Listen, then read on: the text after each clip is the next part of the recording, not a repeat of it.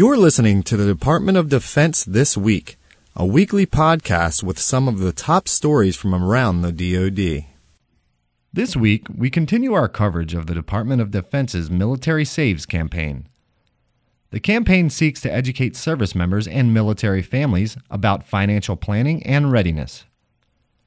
Barbara Thompson, Director of the Office of Family Policy, Children and Youth at the Office of the Deputy Assistant Secretary of Defense for Military, Community, and Family Policy, discuss the themes and tools families can use to maintain a healthy financial state and how the financial fitness of military families affect us all. Military Saves is a part of the larger campaign that's sponsored by the Consumer Federation of America, which is making sure that Americans are saving. And so we felt that that was an, also a critical uh, component for our, our, personal financial management uh, initiative to make sure that our families are financially ready, that we spawned off a military saves campaign and we sponsor a military saves week to advocate for service members and their families to start thinking about saving for both the short term and the long term to meet their financial goals. For more information, visit militarysaves.org or dodlive.mil. Deputy Defense Secretary Ashton Carter visited Kabul to meet with Afghan Defense Minister Abdul Rahim Wardak. The two discussed plans to reintegrate insurgents into Afghan society and the strengthening of the Afghan National Security Forces.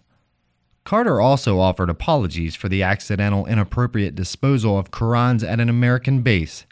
He said the incident was inadvertent but indefensible. It's inexcusable, an act of ignorance, and it's very unfortunate because it has unfortunate consequences and gives people a chance to misunderstand what we're doing here, he said. Marine General John Allen, commander of the International Security Assistance Force, released a statement about the incident. I've ordered an investigation into a report I received during the night that ISAF personnel at Bagram Air Base improperly disposed of a large number of Islamic religious materials, which included Qurans. When we learned of these actions, we immediately intervened and stopped them. The materials recovered will be properly handled by appropriate religious authorities.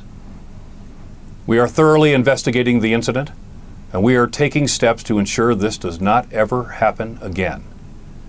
I assure you, I promise you, this was not intentional in any way.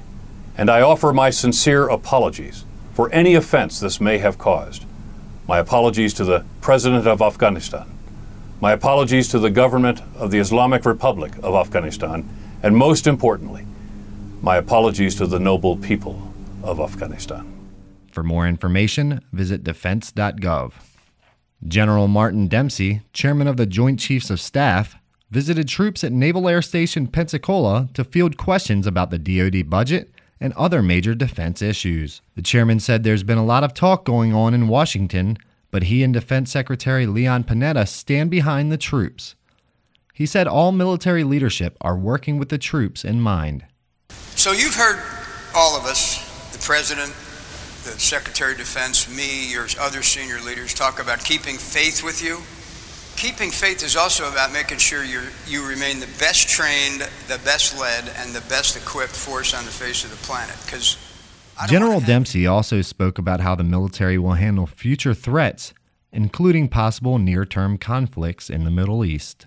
If there is some kind of conflict in the in the Pacific, North Korea, if there is some kind of conflict in the Gulf, we know for a fact that in the 21st century, it will bleed over, asymmetrically probably, into the homeland today. And, and the question now for us becomes how do we integrate those kind of new emerging capabilities with a dominant conventional force to make ourselves better, but also make ourselves uh, more capable to deal with more than one thing at a time. And I'm promising. For more information, visit defense.gov or to watch the chairman's speech visit pentagonchannel.mil.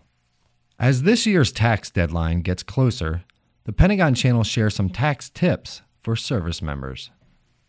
And it's tax season, and even though you may live out of the country, you are still required to file your taxes.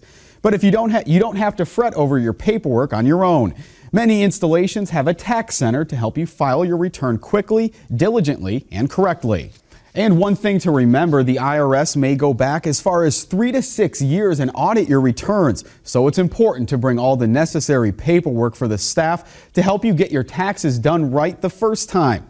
And deployed members may file for a two month extension on their taxes or go, or go by their legal office and give someone a power of attorney to file on their behalf. For more information, visit dodlive.mil. You've been listening to news brought to you by the Department of Defense. For links to these stories and much more, visit dodlive.mil or defense.gov.